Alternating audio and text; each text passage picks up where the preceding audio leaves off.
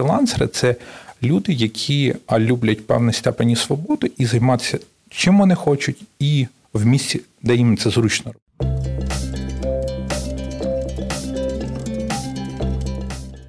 Якщо ви хочете обрати нову професію, кудись піти, ви повинні впевнити, що це вам подобається, і ви готові цим займатися.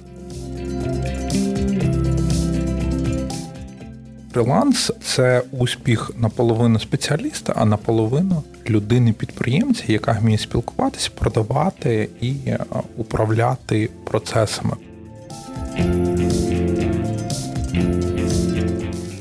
Для успішної співпраці фрілансера і замовника зі сторони замовника повинне бути максимальне розуміння і максимально чітко сформоване завдання, що він хоче отримати. Привіт! Це другий сезон подкасту Де ти там робиш. Мене звати Тарас Жуков, і я комунікаційний спеціаліст компанії Ubisoft. В мене за плечима багато подкастів, реклам, ігор та проєктів. І на другий сезон подкасту я ваш новий ведучий. У подкасті Де ти там робиш ми говоримо про нові професії, які з'явилися завдяки техрозвитку. Сьогодні наш гість це директор відділу маркетингу компанії Freelance Hunt Корнелій Челін.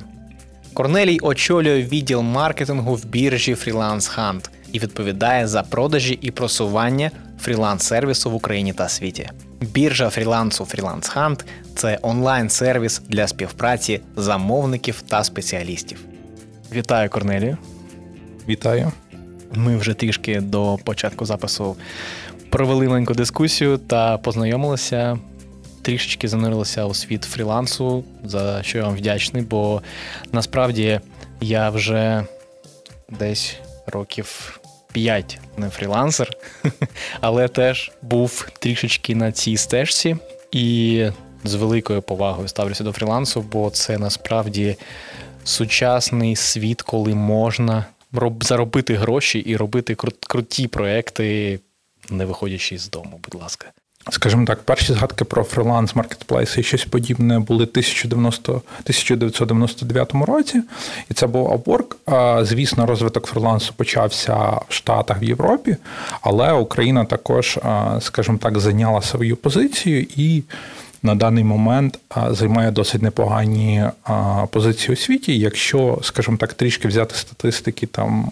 Загальних даних, наприклад, там найпопулярніші категорії це маркетинг, програмування та дизайн. Якщо брати там, наприклад, по напрямку програмування, українці займають третє місце по кількості зареєстрованих аккаунтів розробників на GitHub. Вау! А якщо брати з точки зору там розробників Microsoft сертифікованих, Україна займає друге місце. Тобто Україна це хаб талантів з точки зору програмування, там дизайну, маркетингу, там інших напрямків. Зараз скажу трішки, скажімо так, свою думку, до якої я прийшов, узагальнюючи в принципі всі речі а, і там всю інформацію, якою я володію, що фриланс а, це взагалі а, нова фішка, яка формує нову ідеологію, новий світогляд з точки зору співпраці там роботодавців і виконавців. Це новий стиль життя, це нові mm-hmm. підходи, це інший формат. Тобто це віддалена робота, це проектна робота, де дається конкретне завдання, воно виконується. Це інший формат роботи, це відсутні там бюрократія, бухгалтерія, робочі місця, які потрібно створювати т.д. і т.п. Це просто швидко зручно, і це було викликано в першу чергу. Стрімким розвитком технологій і потреби бізнесу у наймі талановитих спеціалістів з вузькими спеціалізаціями, яким ну, їм потрібна була їх експертиза, і вони розуміли, що на фрилансі їх наймати простіше, швидше, зручніше і доступніше.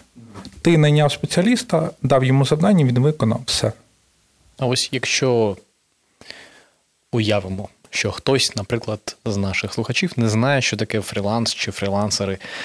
Ось що таке фриланс та хто такий типовий фрилансер? Скажімо так, як виглядає типовий фрилансер е, у світогляді більшості українців і хто він є насправді? Хоча наша компанія не один рік публікує у ЗМІ портрет фрилансера, але більшість взагалі людей в Україні вважають, що фрилансери це там студенти або люди, які шукають підробіток і працюють е, там, витрачаючи декілька годин на день, виконуючи певні завдання.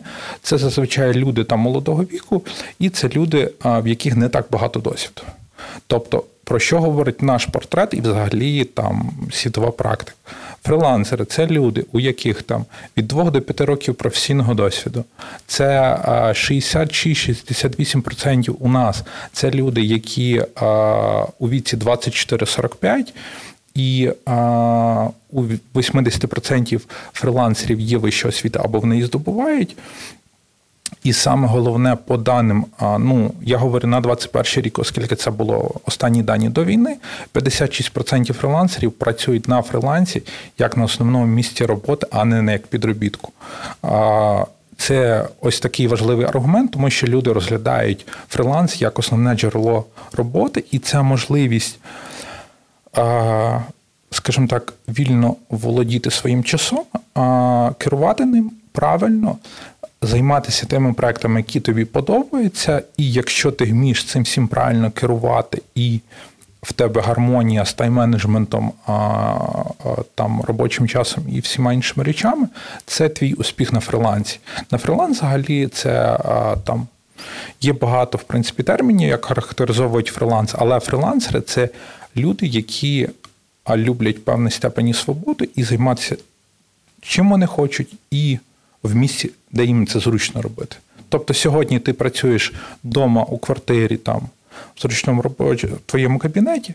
Післязавтра ти можеш поїхати, наприклад, у Карпати на відпочинок, але ти можеш продовжувати працювати. Післязавтра тривога, люди сидять в бомбосховищах з ноутбуком на колінах, і це виконують. Це нормально, це адаптовано. І це реалії. От і особливо, скажімо так, важливість фрилансу підкреслює дослідження у Штатах, які говорять про те, що коли бізнесу потрібно, скажімо так, проапгрейдитись або впровадити певні інноваційні речі, вони залучають саме талановитих спеціалістів, вузькопрофільних, яких вони знаходять на фрилансі. Угу. Тобто, тобто, наче як найняти собі такий маленький склад спецназу, який прийде, швиденько все зробить, і потім піде далі собі робити якісь свої речі. А компанія витратила на це менше часу, менше грошей для того, щоб найняти собі у штат, пошукати всіх людей, зробити їм онбордінг. Ну тобто багато чого чого так, витрачити. Так, так. Але а, треба є одна ключова відмінність, що для успішної співпраці фрилансера і замовника зі сторони замовника повинно бути максимальне розуміння і максимально чітко сформоване завдання, що він хоче отримати. Чим чіткіше завдання, тим краща робота, тим вона скажімо так, приносить набагато більше задоволення обом сторонам, і, скажімо так, набагато вища ймовірність, що бізнес знову звернеться за послугами фрилансерів. Якщо там розглянути ще одну просто банальну річ, там по даним Upwork 70% малого бізнесу у США співпрацюють з фрилансерами. І вони повністю задоволені їх, і 83 відмічають, що дійсно вони внесли свій вклад у там розвиток бізнесу. Тобто це цінний ресурс. Як є жарт про те, що е, можете не переживати про те, що е, штучний інтелект замінить вас, бо для цього замовнику треба чітко сформулювати те, що він хоче. А, Так, і е, ну, і штучний інтелект, на жаль, в цьому не допомагає, оскільки він не може прочитати думки. Так, так, Але, звісно, штучний інтелект це окрема тема для розмови. Можна зробити цю зелену лінію червоним, так? Скажімо так. Так, вона несе певні ризики для фрилансу. Ми про це пізніше поговоримо, але. Люди, які володіють професійними скілами, спеціалізаціями, тобто для них вона ризику не несе люди, які навчаються, розвиваються. Ну, скажімо так, для них ризики мінімальні, ймовірність того, що вони, скажімо так, будуть на них впливати, це все там вони мінімальні, навпаки, ця технологія їм допоможе в роботі. Ми будемо у цьому циклі подкастів розмовляти про фріланс та про нові професії. Ось як представник великої біржі, як представник цієї фріланс сфери, який дуже добре, я це вже бачу, розумію, дуже добре розуміється на цьому. Можете розказати, які є нові професії, що з'явилися за останні там 5-10 років, яких не було до цього? Давайте, звісно, так я розкажу, але ось тут навіть бачення ваше і наше воно трішки відрізняється в тому, що ви думаєте професіями, а на фрилансі спеціалістів вибирають по скілам. Mm. Тобто іде сегментація по напрямкам і скілам професійним. Mm-hmm. А, а вже, наприклад, саме використання, тобто скіли або використання вміння використовувати певні технології або інші речі. Відповідно, а тут е, у нас трішки йде, е, скажімо так, е, різне бачення, але зараз я трішки пройдуся по тим речам, які є популярні по різним напрямкам, і поясню, тобто, як саме розвиток тих чи інших технологій сервісів вплинув в принципі на фриланс і. Як вони вплинули на ринок, і там що потрібно врахувати. Uh-huh. От а почнемо там з простих речей. В принципі, е, те, що ми стикаємося кожен день. Ми кожного дня споживаємо. Ну, якщо ми активні користувачі соцмереж, ми кожного дня споживаємо дуже багато переглядів відеоконтенту. Так, так. Це стає, ну, це е, популярна річ, його просто дивитись, насолоджуватися, отримувати там. Задоволення, і а, ми розуміємо, тобто, що до певного часу там СММщиками були ті, хто генерували текстовий контент і якісь візуали. Зараз а, прямо там максимально популярно це люди, які займаються відеомейкери, uh-huh. рілсмейкери. Тобто люди, які генерують а, контент а, і. Ось це досить гарно йде на фрилансі, використовує, тобто люди, які підготують сценарії, знімаються, монтується все, обробляється все відео. Тобто, ось ця ніша, вона досить популярна, оскільки цей контент споживається, допомогою цього контенту просувають свій бізнес, і за допомогою відеоконтенту може просувати свій бізнес, як і невеличка кав'ярня, так і там шоурум. А також для, тобто я особисто переглядаю відео, де власник е, компанії, які створюють, ну які будують доми по каркасній технології, він розказує, як це все робиться. І я цей контент весь споживаю, мені його цікаво дивитися, тому що це реальні люди, яким. Тобто відеоконтент взагалі несе набагато більше інформації, вона більш корисніша. І набагато цікавіше споживати. І ми ось тут бачимо, як ну, тобто, просування там TikTok, Instagram, вони радикально змінились. Тобто нові тренди на ринку змінили взагалі спеціалізації і напрямки. І е, тут е, досить часто спеціалісти вибирають шлях адаптуватися, попробувати щось нове. Тим більше, в основному, це досить часто покоління Z, яке досить, е, скажімо так, швидко вивчає нові речі. Досить швидко освоює, їм комфортно з цим працювати, і вони використовують ці всі штуки. А якщо ми йдемо далі по напрямку дизайну, це UX-дизайнери, і дизайн перейшов від розуміння красивої картинки до створення продукту дизайн. Це та частина продукту, яку бачить кожен споживач. Вона повинна бути простою, зручною, зрозумілою, доступною. І ось тут професія веб-дизайнера переростає. Тут іде стак технологій, UX-дизайнер повинен знати аналітику, він повинен користуватися Google Analytics Hotjar, інструментам, він також повинен вміти аналізувати ці всі дані і, скажімо так, володіти певними базовими знаннями, хоча б продуктолога, угу. щоб розуміти це все. І відповідно е, UX-дизайнер перетворився там. Звичайного дизайнера, тобто звичайні дизайнери переросли в веб-дизайнері, а потім це все переросло в UX, де в принципі створення там веб-сайту на десктопі і мобільного додатку для Apple Watch, е, скажімо так, кардинально відрізняється по підходам, але стек технологій, яким, якими їм потрібно володіти, ну вони базові одинакові. Такий digital архітектор, такий, наче. Так, так, так. Тобто, це ось така річ, де якщо ти слідкуєш за цим всім, ти навчаєшся, ти пробуєш, тестиш, ти експериментуєш, ти не боїшся починати проекти, де потрібно чомусь новому навчатися. Якщо ти цього не боїшся, для тебе всі двері відкриті, ти без проблем. Тобто приходиш, пропонуєш свої послуги, обговорюєш це з замовником, ти береш ці проекти, ти навчаєшся і далі. Інші замовники дивляться на твій досвід, який ти описуєш в своєму портфоліо, і вони, звісно, хочуть з тобою далі працювати. Наприклад, е, одна із самих взагалі популярних е, спеціалізацій на фрилансі, ну, спеціальностей на фрилансі це є дизайн.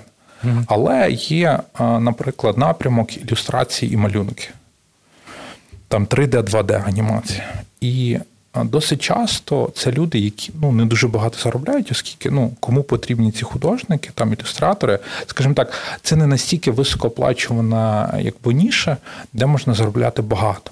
Але при цьому NFT змінило кардинально цей сегмент. uh Тобто люди, які познайомилися з NFT, зрозуміли, що ілюстратори і художники можуть створювати NFT колекції. Вони зрозуміли, що якщо до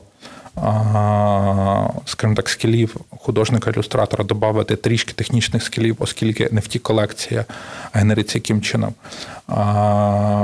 ну, робиться, саме малюється персонаж, який складається з досить багатьох частинок, і потім є певний е, софт, який генерить Контракт. там.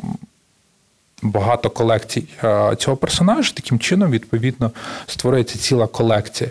І люди, які там виконують завдання там за сотні доларів, там, вони їх чеки переростають, вони можуть там умовно за тиждень заробляти 2, 3, 5, 8 тисяч за створення одної колекції. Це реально зробити.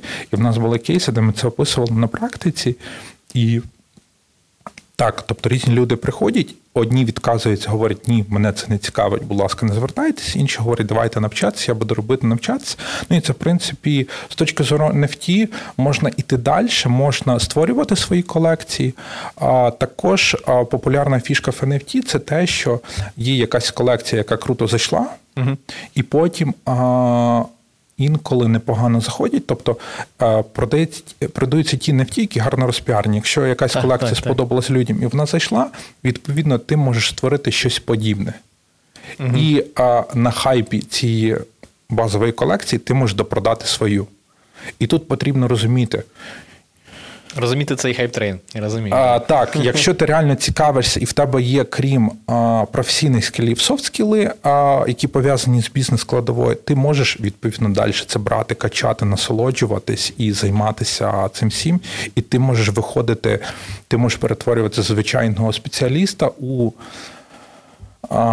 Підприємця у людини, яка створює щось ще більш і просувається, продає і заробляє набагато більше. От, якщо це по дизайну. Далі йде велика тема штучного інтелекту. Наприклад, всіх штучний інтелект асоціюється з Midjourney і ChatGPT, угу. але ну, давайте будемо реалістичними. І, наприклад, алгоритми Google і Facebook, яким чином показувати вам ту чи іншу рекламу. Ну, це ж також машини навчання, яке вивчає алгоритми і показує, як показувати вам більш цільовий контент. Ну і зараз це доходить до того, що ти приходиш, формуєш там на сайті певну аудиторію, вносиш оголошення, нажимаєш рекламувати. І все. І це а, спрощує роботу як спеціалістам, так і в принципі самим замовникам, оскільки вони вже не лазять на лаштуваннях там годинами днями, не перелаштовується все. Там це все максимально автоматизовано і це використовується. Відповідно, ось це машини навчання, воно досить активно використовується там в різних аналітичних системах для того, щоб знаходити різні речі, і там і в кібербезпеці, і багато де це все. Ось, наприклад, можливо, хтось, хто зараз слухає наш подкаст, знайшов цей подкаст саме завдяки таким технологіям. Може, комусь в стрічці вилізло е, якась там реклама чи якесь. Е, Повідомлення, що ось послухай подкаст про фрілансерів. Я думаю, що це теж можливий кейс. А хто знає, може насправді немає нікого ніякого Тараса Жукова, це теж штучний інтелект.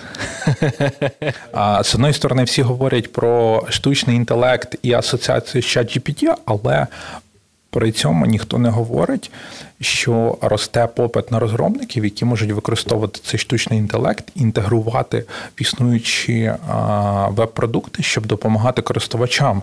Тобто, це річ, яка користується попитом, і давайте вже тоді, скажімо так, зачепимо трішки наприклад, е, напрямок кібербезпеки, який для нас зараз мега актуальний так, в Україні і у світі. І е, ну, тобто, всі, в принципі, розуміють, що таке DDoS-атаки, mm і саме подібні алгоритми допомагають зрозуміти це ідея. DDoS атак чи це просто звичайна нагрузка. Відповідно, mm-hmm. там аналізується набір параметрів. Якщо вони співпадають, відповідно це можна характеризувати як DDoS атаку, яка йде там по певним параметрам, і по цим параметрам можна відсікати її. От Тому а, використовується досить а, в багатьох напрямках, використовується він і а, є перспективи, але звісно, він буде, скажімо так, більш прозорий. І я думаю, що 100% буде закриватися зі штучним інтелектом, тобто прозорість зрозуміти, як він працює, і контент, те, що він генерує, має підписуватися, що це власник, цей штучний інтелект, який генерить це все. Ось ми проговорили про те, як розвиток технологій вплинув взагалі на появу нових типів фрилансерів, нових скілів, нових потреб е, ринку. Як цей розвиток вплинув саме на роботу фрілансера? Тобто, ну, наприклад, є дуже велика потреба в розробці е, схем штучного інтелекту чи машинного навчання, є потреба в UX-дизайні, є потреба в кібербезпеці. І це все потреба ринку, на який реагують фрілансери своїми скілами, своїми навичками. А як розвиток взагалі наших технологій, нашого світу вплинув саме на роботу фрілансерів? А, Давайте почнемо, напевно, що з того, що всі технологічні в принципі прориви всіх технологій завжди давали великі імпульси в зростанні ринку фрилансу, оскільки тут шукали спеціалістів. Але перш за все хочеться підняти питання, коли відбувається якась технічний прорив або нова технологія виходить на ринок, яка досить популярна.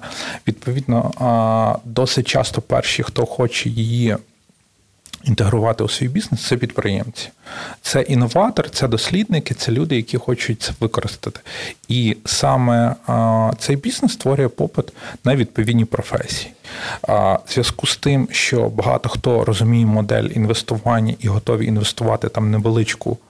Частину свого прибутку у ці нові речі, відповідно, тобі знайти потрібно взяти спеціаліста, який тобі зробить якесь MVP, mm яке можна буде протестити і зрозуміти, наскільки воно працює. Найвигідніше його наймати на фрилансі.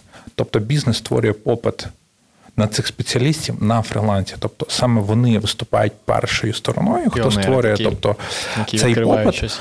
А відповідно, фрилансери. Вони реагують на це, і відповідно вони починають адаптовуватись під ці речі, прокачувати свої скіли, навчатися і розвиватися. На це все це з однієї сторони, з другої сторони. А ну давайте будемо відкритими. Фриланс це певна бізнес-екосистема, угу. яка набагато вільніша і трішки, я б сказав, навіть хаотичніше, оскільки там максимально ринок впливає на те, що там відбувається. І а, всі нові технології вони допомагали фрилансу. Ну, Якщо говорити базово, тобто поява інтернету, вона дала перший імпульс якби, до розвитку фрилансу. А я пам'ятаю у далекому 2010 році, коли я навчався в КПІ, е, мене друзі запросили розказувати про перший в Україні чемпіонат по веб-розробникам, оскільки тоді вони прийшли і сказали, всім будуть потрібні веб-розробники і все, що з ними пов'язано. І всі такі прийшли: окей, супер, цікава ідея, давайте популяризувати. І вона зайшла. Е, зараз цей проект, якщо не помиляюся, е, називається IT Dev Challenge, але от 13 років цей проект існує і він розширяється. Але тоді всі розуміли, що потрібно і не дивлячись на те, що там WordPress був створений дуже давно, всім потрібно створювати сайти т.д. і т.п., Але зараз, якщо ти приходиш до маркетолога і питаєш, на чому тобі, якщо тобі потрібно створити найпростіший сайт, на чому ти його зробиш? на WordPress. Тобто технології, які створились колись давно, з нашої сторони, це було вроді там мільйон років тому назад, але насправді все старе, що добре працює, воно. Є, займає свою нішу на ринку, підтримує його, а нові технології додають, uh розширяється все. Варто відзначити там для нас в сьогоденні використання там віртуальних сховищ для Google документів, iCloud, т.д. і т.п. Це все, скажімо так, ну, буденна річ. Але раніше цього не було. Це було як магія. Це було як магія. Тобто раніше ти встановлюєш Microsoft Office, користуєшся Word, зберігаєшся, все перекидаєш. Зараз Фратик на дискеті. Так, тобто, і ці всі речі вони внесли свій вклад. Тобто сховища внесли свій вклад і доступність в роботі, месенджери, які допомагають оперативно зв'язуватися, спілкуватися, обмінюватися інформацією. І, звісно, фриланс. Запорука, скажімо так, роз успіху на фрилансі це є софт-скіли де потрібно вміти правильно комунікувати, правильно управляти своїм часом і, скажімо так, трішки вміти продавати. Угу. І, наприклад, є досить багато таймтрекерів, які допомагають. Скажімо так, вміло управлятися зі своїми тасками, їх систематизувати, пріоритизацію правильно виставити, і таким чином ти розумієш, яка в тебе нагрузка, і що ти повинен робити. І ось ці всі речі також вони знатно впливають на фриланс, і взагалі всі нові технології вони в основному пов'язані. Скажімо так, не напряму, але пов'язані з віддаленою роботою, тобто з можливістю реалізації чогось, що працює віддалено. І відповідно ця форма зайнятості набуває все нової популярності, і вона автоматично збільшує, дає свій буст в роз, ну, в розвиток ринку фрилансу і його зростання. Така digital децентралізація. Так, ну і взагалі, якщо ми говоримо про діджиталізацію, то Україна досить сильно відчула, як можна працювати віддалено. Так. І я думаю, що це робило там 70-80% взагалі спеціалістів, і максимально те, що можна було робити віддалено, ну робили віддалено. Але якщо ми говоримо там про технології про індустрію, то тут о, е, варто відмітити основна річ це саме створення професійних маркетплейсів фрилансу, які дають можливість спеціалістам і замовникам знаходити один одного, оскільки 70% е, фрилансерів саме ними користуються для пошуку своїх замовлень. Ну, я так розумію, що фриланс, якщо підсумувати трішечки е, все, що, наприклад, я знаю, все, що е, ти розказав, це насправді історія про таке self-підприємництво. Тобто я підприємець для самого себе, тобто я і є свій бізнес. Тобто мені потрібно не лише вміти зробити якісь hard навички, які я там я вмію монтувати відео, чи створювати веб-дизайн, чи, наприклад, там я. Е, розумію, що таке геймдизайн і можу створити якісь ігрові механіки. А я ще відповідаю за свої податки, за контракти, наприклад, якщо там ми можемо в цю сторону піти. А я відповідаю за те, щоб все мати можливість трішечки продати комусь, тобто ем, вступити в ці переговори та. Сказати, що я кращий, ніж там хтось інший, бо ось в мене портфоліо, я вмію робити це. Я ось у цьому е, дуже добре добре знаюся, розуміюсь. І це така історія про digital децентралізоване підприємництво і людина як персональний бренд. Це дуже така свідома штука. А, Так, ти досить вдало відмітив ось ці всі основні фактори. Тобто фріланс це успіх наполовину спеціаліста, а наполовину людини-підприємця, яка вміє спілкуватися, продавати і е, управляти процесами в певній мірі. І на мою думку, це от якщо ти хочеш почати займатися своєю справою, то фриланс це самий простий спосіб, як це зробити, і найменш затратний. І також на фрилансі, звісно, є розуміння персонального бренду людини, яка є топом у своїй категорії або взагалі на сервісі, і а, яку бачать майже всі, хто заходить на сервіс, вони бачать цих людей. Це особистий бренд, який допомагає а, фрилансеру рости, розвиватися, розвивати там свій бренд і також свій бізнес. Досить часто люди, які успішно стартували на фрилансі, добилися певних успіхів, вони формують команди і продають послуги не тільки особистість, а й командні, надаючи бізнесу не рішення конкретного питання, а комплексне рішення всього, що потрібно бізнесу. Такий мікроаутсорс. А, ну, Десь це мікро, десь це взагалі не мікро, тому що там у нас були кейси, коли розробник із Одеси, в якого була своя невеличка веб-студія, ну, прийшла війна. Як зрозуміло, все зупинилося. Він стартував на фрилансі, почав працювати. І там дійшов місяць, якщо не помиляюсь, 100-150 тисяч, а потім він повернув свою команду, і вони говорять: тобто, ми, коли беремо в розробку додаток, ми там менше, ніж за 5 тисяч не беремо його. Тому що потрібно ТЗ, потрібно прототип, потрібно дизайн, потрібно налаштування, фронт, бек. Потрібно весь комплекс його зробити, і потрібно залучати фахівців. І для цього ну, якби потрібні і спеціалісти, і відповідна оплата за це. Але це досить багато кейсів, де люди беруть, організовують і працюють ефективно. Наприклад, на ворку. це прямо є окрема група фрилансерів, які відмічаються як агенції. Тобто це люди, які надають комплексні послуги, ну і все рівно. І завжди це цікавіше, скажімо так, може бути для бізнесу, оскільки вони можуть комплексно вирішити все питання. Ти приходиш за просуванням бренду в соцмережах, і ти можеш наняти СММщика, копірайтера, дизайнера, людину, яка займається відеомонтажем, і т.д. і т.п. І тому це комплекс, але ще є інша сторона, не просто так. Фриланс найбільше розвивався в програмування, дизайн і маркетинг ну і в принципі копірайтинг. Це чотири напрямки, які найнеобхідніші любому підприємцю, який займається онлайн-бізнесом. Угу. Тобто доробити продукт, візуалізувати, просунути і описати. І це чотири напрямки, і напряму, в моєму розумінні, ріст фрилансу пов'язаний з діджиталізацією і з міграцією бізнесу з офлайну в онлайн. Я так розумію, що саме ці чотири напрямки вони були, ну скажімо так, такими основними пілерами, основними такими стовпами, на яких фріланс з'явився і розвивався. І зараз, коли з'являються нові якісь тенденції, нові скіли, нові, скажімо, професії, але як е, ти вже казав більше про такий скілсет, то вони додаються до цих чотирьох пілерів, вони між собою якось там е, робиться якісь мерчі. Наприклад, може бути якийсь, от раніше був дизайнер, а зараз потім він став веб-дизайнером, потім він став UX-дизайнером, тобто наче архітектором. А ось у нас буде ще розмова з е, біодизайнеркою.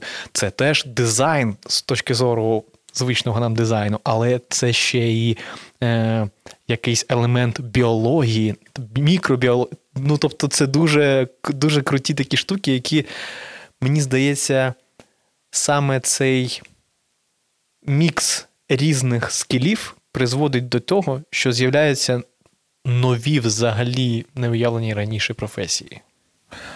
Так, я повністю з тобою погоджуюсь. Ну і взагалі всі нові речі вони зазвичай створюються на стеці певних технологій. От. Але якщо говорити про біодизайн, ну для когось це можливо щось нове. Для мене саме з цим я не знайомий, але, наприклад, я у 2008, 9, 10 році вивчав фізику на клітинному рівні. Угу. Тобто, як, наприклад, хвороба діабет передає інформацію, які саме канали відповідають за передачу больової інформації про ті чи інші хворобі у людському організмі. Угу. І тобто я вивчав фізику на клітинному рівні, для більшості це була космічна річ. І коли ти це говориш, тобто ти розумієш, що саме такий стек технологій вони дають технологічні прориви і дають можливість е, там створення чогось нового. Інколи вони входять уже існуючі ключові напрямки, інколи створюється щось нове. Інколи створюється щось нове, ну тобто, і воно може окремо стоячим працювати, або ж, наприклад, є речі, які там активно просуваються, і вони просто взлітають, коли світ зрозумів, що, наприклад, в українських архітекторів і дизайнерів інтер'єрів з ними круто співпрацювати. Mm-hmm. І, наприклад, цей напрямок злітає, оскільки люди, які виїхали в Європу, влаштувалися десь на роботу, вони приходять і користуються послугами наших дизайнерів і архітекторів. Вони замовляють їх послуги, і вони окремо це все роблять. А Віртуальна реальність дає можливість зрозуміти, як це приміщення виглядає. Візуалізація, так. По сантиметрам його переміряти, а дизайнер, який сидить в українському місті, він розробляє проект, як умовно створити проект і технічний, і дизайнерський цього там 20-поверхового будинку, як це все розбити на квартири, як проложити комунікації, як продумати, щоб це житло було максимально комфортним і там доступним з точки зору ціни. І ці всі речі появляються, і вони використовуються. Ну і та ж сама віртуальна реальність, яка дає можливість просто з бетонних стін угу. зробити приклад, як ця квартира могла б виглядати, і продавати людині не бетонні стіни за гривні, а дає можливість продавати мрію через емоції, і таким чином скажімо так, до якби. Ну, якби до звичайної логічної складової, а додати емоційну складову продажі, яка завжди впливає. Так, так, додати додатковий шар цьому етапу продажу, цьому етапу візуалізації, додати додатковий емоційний шар. Так, це дуже круто, дуже круто. А Якщо уявити, що зараз нас слухає людина, яка ну теж слухає, така думає, блін, ну фріланс, наче здається, прикольна штука. І я цікавлюсь, я цікавлюсь новими технологіями, цікавлюсь, цікавлюсь тим, що відбувається. І, ем, можливо, навіть. Маю часто натхнення на це. Які будуть поради для людини, яка хоче вступити от на цю стежку фрілансу ем, із розумінням нових технологій, нових професій, нових скілсетів? Може буде якась порада чи декілька порад? Так, звісно, дивись, ми недавно спілкувалися з колегами, і, в принципі, є базовий список питань, які, на які потрібно знайти відповіді кожному, хто бажає перейти на фриланс, і взагалі хто хоче, скажімо так, взагалі опанувати нову професію і, скажімо так, працювати з нею на фрилансі. Ну, перш за все, я говорю, якщо ви хочете обрати нову професію, кудись піти, ви повинні впевнити, що це вам подобається, і ви готові цим займатися. Тобто, це взагалі, ну, мені здається, не обговорюється, тому що займатися тим, що тобі не подобається, взагалі не варто. Це перший момент. Другий момент фриланс, як я вже зазначав з самого початку, на фрилансі працюють досвідчені спеціалісти. Якщо ти реально хочеш конкурувати з ними, в тебе мають бути прокачені професійні скили. Чому? Тому що вони, ти їм будеш програвати по скілам, і з точки зору досвіду фрилансу він весь публічний, оскільки кожна угода відображається у профілі фрилансера, і цей досвід підкреслюється не просто словами, а ще підкреслюється реальним досвідом і виконаними проектами, які були реалізовані. От. Це другий момент. Третій момент, відповідно, ти повинен а, вирішити саму болючу проблему фрилансів, про яку всі говорять, відмічають, це звідки брати замовлення і замовників. Це сама болюча проблема, і тут. На допомогу 70% по дослідженням Pioneer, 70% фрилансерів шукають замовлення на спеціалізованих фриланс-маркетплейсах, тобто це фріланс-хат в Україні чи інші у світі це Upwork, Fiverr, Freelancer.com. Також допомагає сарафанне радіо, якщо не помиляюсь, близько 11%, 9% це соціальні мережі, і там інше це LinkedIn і, можливо, там власні ресурси. Але саме доступний швидкий спосіб просування свого бренду пошуку замовлень це є професійний фриланс-сервіс. Ти заходиш, аналізуєш, який пул завдань і якої складності є на цьому сервісі, і дивишся, чи він тобі підходить вивчаєш сам сервіс. І це все можна зробити до початку переходу на це. Ну і саме останнє, от ми, скажімо так, поспілкувавшись з командою, завжди, напевно, що будемо пропонувати фрилансерам плавний перехід на фриланс. Це коли ти хочеш перейти на фриланс, але не потрібно залишати основне місце роботи і mm-hmm. зразу переходити на full-time на фриланс. А Возьми на основному місці роботи. Там виділи собі годинку-дві часу в день наприклад, після або до початку робочого дня, і бери замовлення, які ти будеш виконувати. Угу. Ти на практиці зрозумієш, як фриланс працює. Як брати, як спілкуватися, як розмовляти, що потрібно узгодити. Ти пройдеш, ти отримаєш певний experience з точки зору там саме soft скілів, як це працює все. Угу. Пальчиком водичку такич? Так, так. Ти все прийдеш, е, потикаєш, покляцаєш, і ти зрозумієш, як це все працює. Ти зрозумієш, що ти зараз отримуєш, і якщо ти будеш працювати повний робочий день, mm-hmm. що ти будеш отримувати. Ну і звісно, ти зможеш підзбирати клієнтську базу, з якою ти можеш працювати. Можливо, ти комусь запропонуєш свої послуги. Таким чином, ти прийдеш на фриланс максимально підготовлений. Коли ти будеш працювати full-time, в тебе не буде провалів по доходам, в тебе не буде стресу. І Саме перехід на фриланс відзначається один з ключових моментів, чому переходять, це якби управління своїм часом, займатися тим, що подобається заробляти гроші, але при цьому емоційний стан людей, навіть при тому самому рівні доходу, він покращується. Більше часу на сім'ю, на друзів, на хобі, і тут мотивація, скажімо так, звісно, зростає. Але ну, давайте будемо чесними, варто відмітити і таку річ, коли ти працюєш на роботі, прийшла інфляція. Угу. Тобто підвищується рівень життя, тобі потрібно заробляти більше. Швидше за все, компанія проіндексує зарплати. Можливо. А, Ми беремо світову практику, більш таки доступ. Є і звільнення, є і скорочення, і все інше. А от фрилансер, він сам повинен розробити методологію, як йому вийти з цієї ситуації.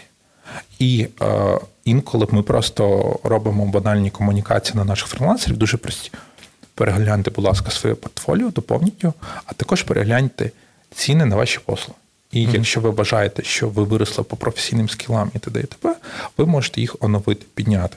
Тобто проблему зі зміною там кількості грошей, яку потрібно для життя комфортно, там фрилансер вирішує там різними аспектами. Хтось піднімає ціни, хтось mm-hmm. бере додаткову роботу, mm-hmm. а хтось робить те інше. Тобто, а хтось там розвивається з точки зору бізнесу. Відповідно, варіантів є багато, але тут винахідливість, бізнес-скіли ну, значно допомагають. Угу. А якщо от ми вже уявимо, що людина вирішила спробувати себе у фрілансі, вона, можливо, знається на якихось а, технологіях чи має якісь скіли, які може якось красиво змішати з іншими і створити унікальну якусь пропозицію, можливо, може просто ще нічого про це не знає, але вирішила спробувати. Чи є якісь е, маркетингові стратегії чи тактичні якісь рухи, які ви можете порадити для новачків? А дивись, а яка ціль цієї маркетингової стратегії? Е, щоб ефективно, більш ефективно рекламувати себе на платформі, наприклад.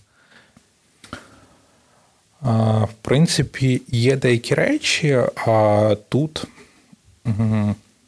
скажімо так, це технологія продаж свого бренду і свого профілю на фрилансі. Взагалі, давайте трішки вернемося назад і розглянемо базовий рівень, яким чином саме замовники приходять і шукають спеціалістів mm-hmm. на фрилансі. У нас на платформі, як і майже на всіх інших є там два основних напрямки.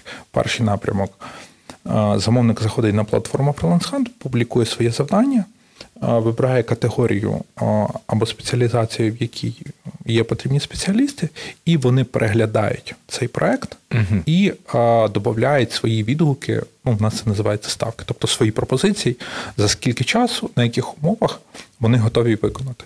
От. Ось тут основна частина, тобто для новачків, ось це основне джерело замовлень. Він відгукується на ці проекти, дає свої пропозиції, і, в принципі, коли він формує свою пропозицію, ось тут йому потрібно максимальний бекграунд знань по софт-скілам, щоб зацікавити замовника, що він його вибрав. Ось тут це головний аспект для того, щоб він його вибрав. І а, тут а, одні, наприклад, пропонують, скажімо так, алгоритм, за допомогою якого можна це вирішити.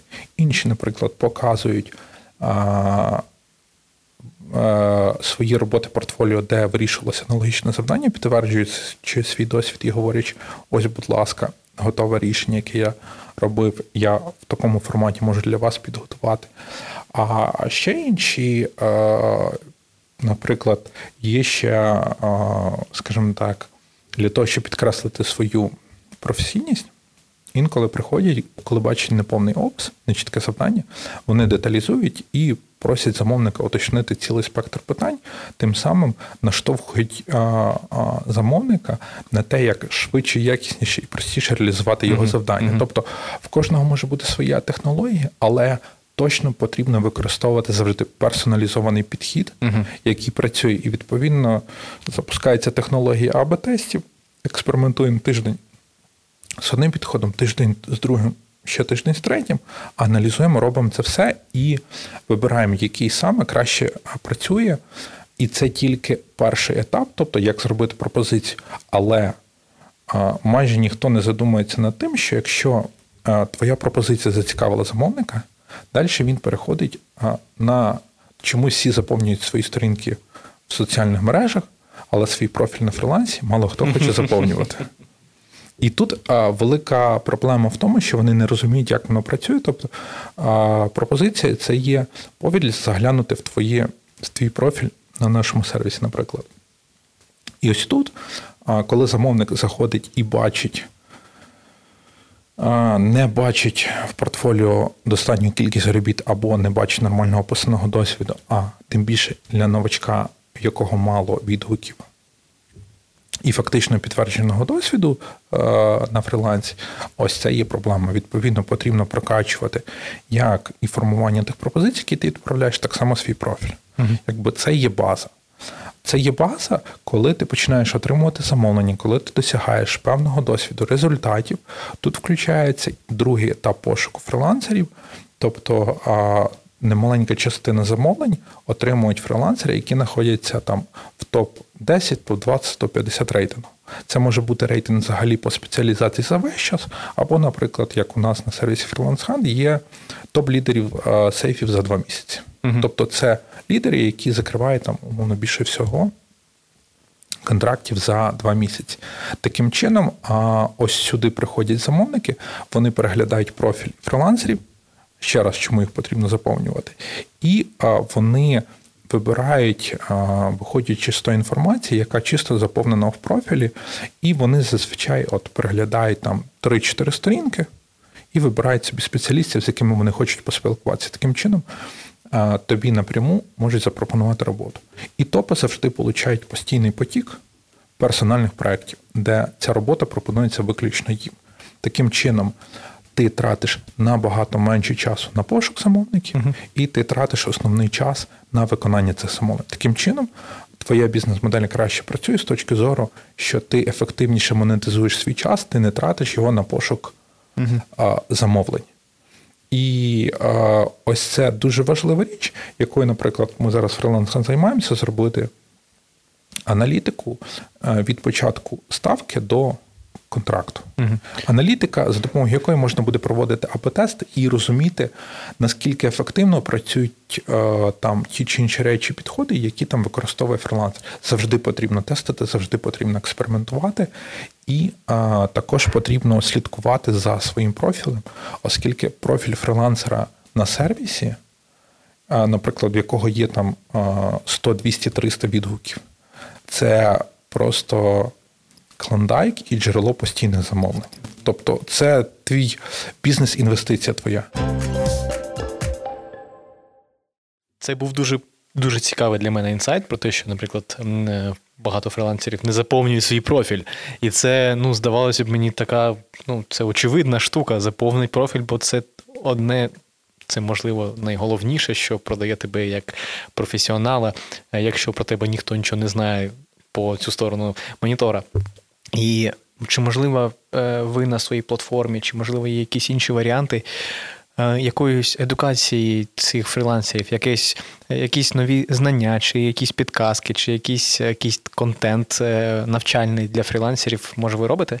А, Так, ми постійно готуємо досить багато контенту, причому це максимально цільовий контент, який розказує там, ну скажімо так, зараз ми вже перестали писати матеріали, наприклад, як правильно формувати ставки, тому що ми запрошуємо ці матеріали писати фрилансерів, mm-hmm. і не просто фрилансерів, а фрилансери з різних напрямків. Тому що фрилансер, який пише пропозицію з програмування, його пропозиція досить сильно відрізняється, і методологія там моделі його робити від роботи дизайнера, який малює логотипи. Mm-hmm. Для одного, наприклад, варто ціна і швидкість подачі заявки, для іншого важливо сам текст, те, що він написав щоб зацікавити. От. А у нас є блог, в якому досить велика кількість, там понад 300 матеріалів, в яких описується, як заповнювати профіль, на що саме звернути увагу, як заповнити роботу портфоліо, чому вони важливі, як саме правильно їх використовувати. Одна із останніх речей, яку ми пояснювали, це в каталозі фрилансерів кожного фрилансера під його профілем є три роботи портфоліо, які відображаються. Uh-huh. І а, в деякої частини фрилансерів ці роботи вже достатньо старі і не актуальні. Наприклад, якщо тим більше це візуал, це дизайн, в нього стоїть дизайн сайт, який він малював 4 роки тому назад. Так, це ну, якби не а, найкращий а, е, метод, щоб себе продавати, але при цьому ми розказали, як знайти там за останній рік роботи портфоліо, які отримали більше всього переглядів, і чому вони самі, тобто ми говоримо, що проаналізуйте свої роботи по цьому алгоритму, знайдіть найкращі, mm. поставте їх в топи, які будуть відображатися в рейтингу. Таким Це чином, корисно. ви збільшите ймовірність отримання. А Зараз ми з фрилансером описуємо матеріали, яким чином відслідковувати, як тестити, як створити взагалі аналітичну модель по аналізу ставок, як вони працюють, як її тестити, що саме, які критерії заповнювати потрібно, там банально в Google таблиці, як mm-hmm. це все аналізувати, що з цього всього отримати. Тобто, що це може взяти, прийти можна і цю технологію може використати кожний фрилансер і зробити. А і при цьому ми стараємося дублювати це все по каналам комунікації. Тобто ми там відправляємо на сервісі сповіщення, що є цікаво, почитайте, і ми відправляємо на емейл. Всім, хто бажає отримувати їх, цю інформацію далі фрилансери самі вибирають, читати чи не читати.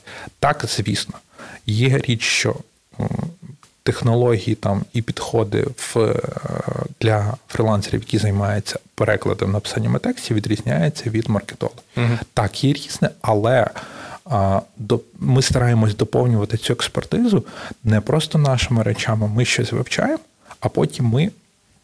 Це доносимо і просимо інших поділитися своїм досвідом бекграундом. Ну і також в нас зараз повинно стартувати опитування серед замовників, яким чином вони вибирають фрилансерів по ставкам. Так, тобто, так, це теж така нас інша дос... сторона. В нас так, і ми це досліджуємо. Е, до нас прийшли фрілансери, сказали, нам потрібно це. Тобто, uh Нас це цікавить. Ми сказали, окей, без проблем. Ми проводимо своє дослідження. От Google форма, всі, хто бажають додати свої питання, доповнюйте, ми їх врахуємо.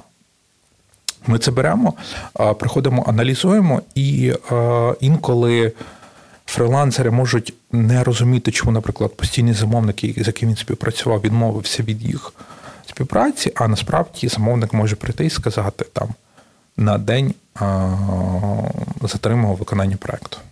Або перейшов в більш неофіційне спілкування, яке мені не подобається. Угу. Він може цього не озвучити, але при цьому вони вільно йдуть шукати таланти на сервісі, якщо йому щось не подобається. І ми проводили деякі експерименти. І по даним експериментів, якщо не помиляюсь, 80-85% пропозицій замовник отримує за перші 48 годин. Угу. Тобто ти навіть за 24 години можеш отримати пул замовлень, по якому ти можеш вже спілкуватися. От. Але потрібно все, звісно, якщо ти якісно писав завдання, якщо фрилансеру зрозуміло, що це таке, він прийде і подивиться. І відповідно топи не дивляться на завдання, які не описані. Так, так, так, так, розумію. Це, це інша сторона медалі. Тобто. І ми багато цього пояснюємо, як е, персонально дзвінкам кожному замовнику, так і досить частими комунікаціями на фрилансерів. Круто. І я б хотів задати таке останнє питання, е, таку трішечки е, футуристичний погляд на майбутнє. Маючи вже великий досвід спостереження за технологіями, за сучасністю, за тим, як розвивається фріланс-індустрія. Скажи, як ти бачиш розвиток фріланс-індустрії в найближчі якісь роки з точки зору нових професій, нових скілів, е, нових технологічних досягнень, ось тієї футурологічності, про яку ми всі говоримо? Скажімо так, досить цікаве питання неоднозначне, тому що звісно, про перспективу можна говорити. Скажімо, я постараюсь відповісти, як я це бачу в перспективі. Але, так, звісно, є, ми живемо в Україні, і ніхто не відміняє аспекти, е, що зовнішні впливи, фактори, які можуть вплинути. Ну, давай я скажу декілька слів узагальнено.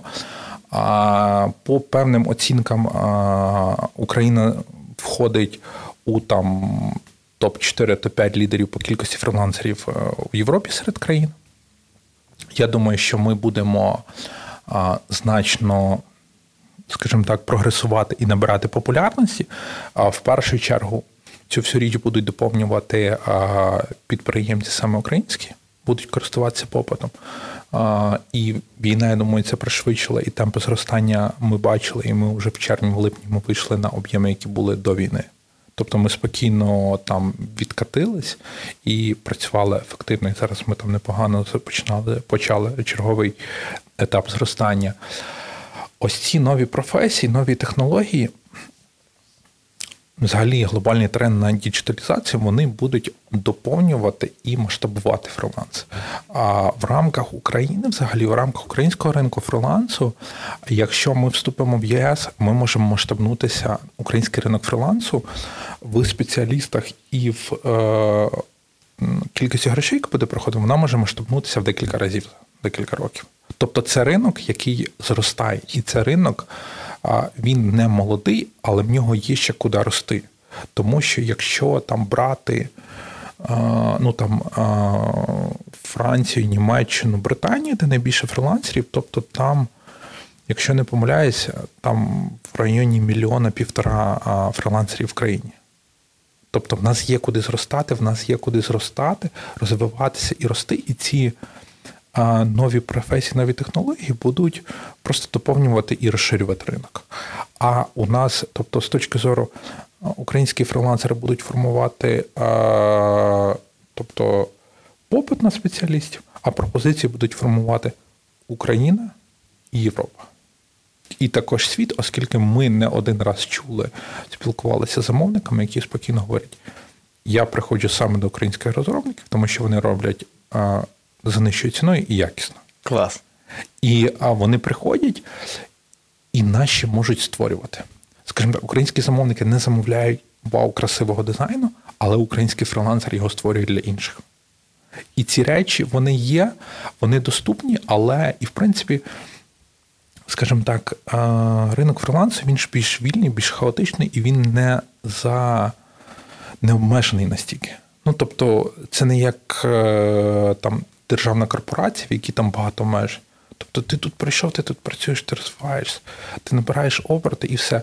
Так, є там певні аспекти, але я думаю, що вони будуть вирішуватись і зростати, і розвиватись. І е, ну, якщо взагалі говорити там з іншої сторони, певні ті компанії, які працюють в форматі аутсорса, це ж фриланс, але просто в іншому форматі. Тобто це фриланс в іншому форматі. Відповідно, якщо оцінити там загальний там ринок фрилансу в Україні, то ми можемо говорити, що це там, ну я думаю, порядка 800 тисяч мільйонів людей, які працюють на фрилансі, скажімо так, в онлайні, тобто які роблять це в онлайні. А ще скільки у нас є дрібного мікробізнесу, який працює, ну скажімо так, в офлайні але у фриланс-моделі, тобто вільно сам на себе.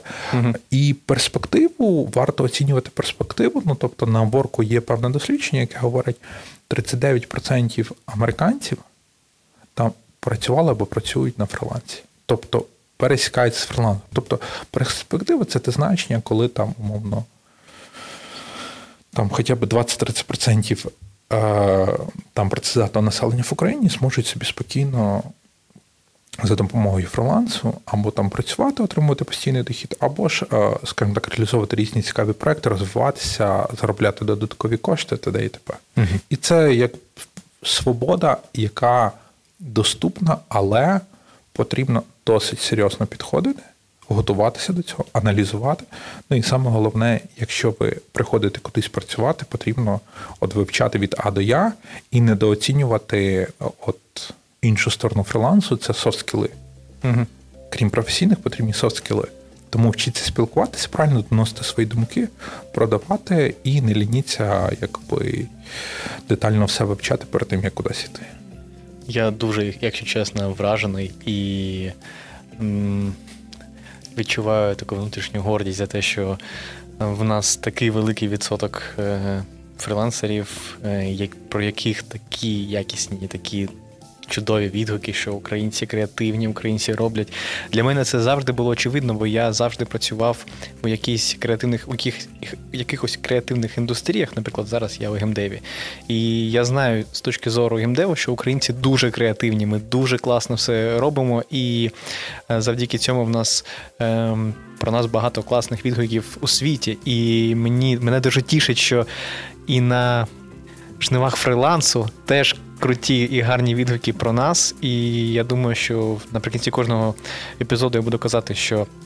Саме наша креативність і воля це наші такі е, сильні сторони, і я дуже радий, що ми їх зберігаємо, і завдяки ним українці ще більш будуть знані в світі.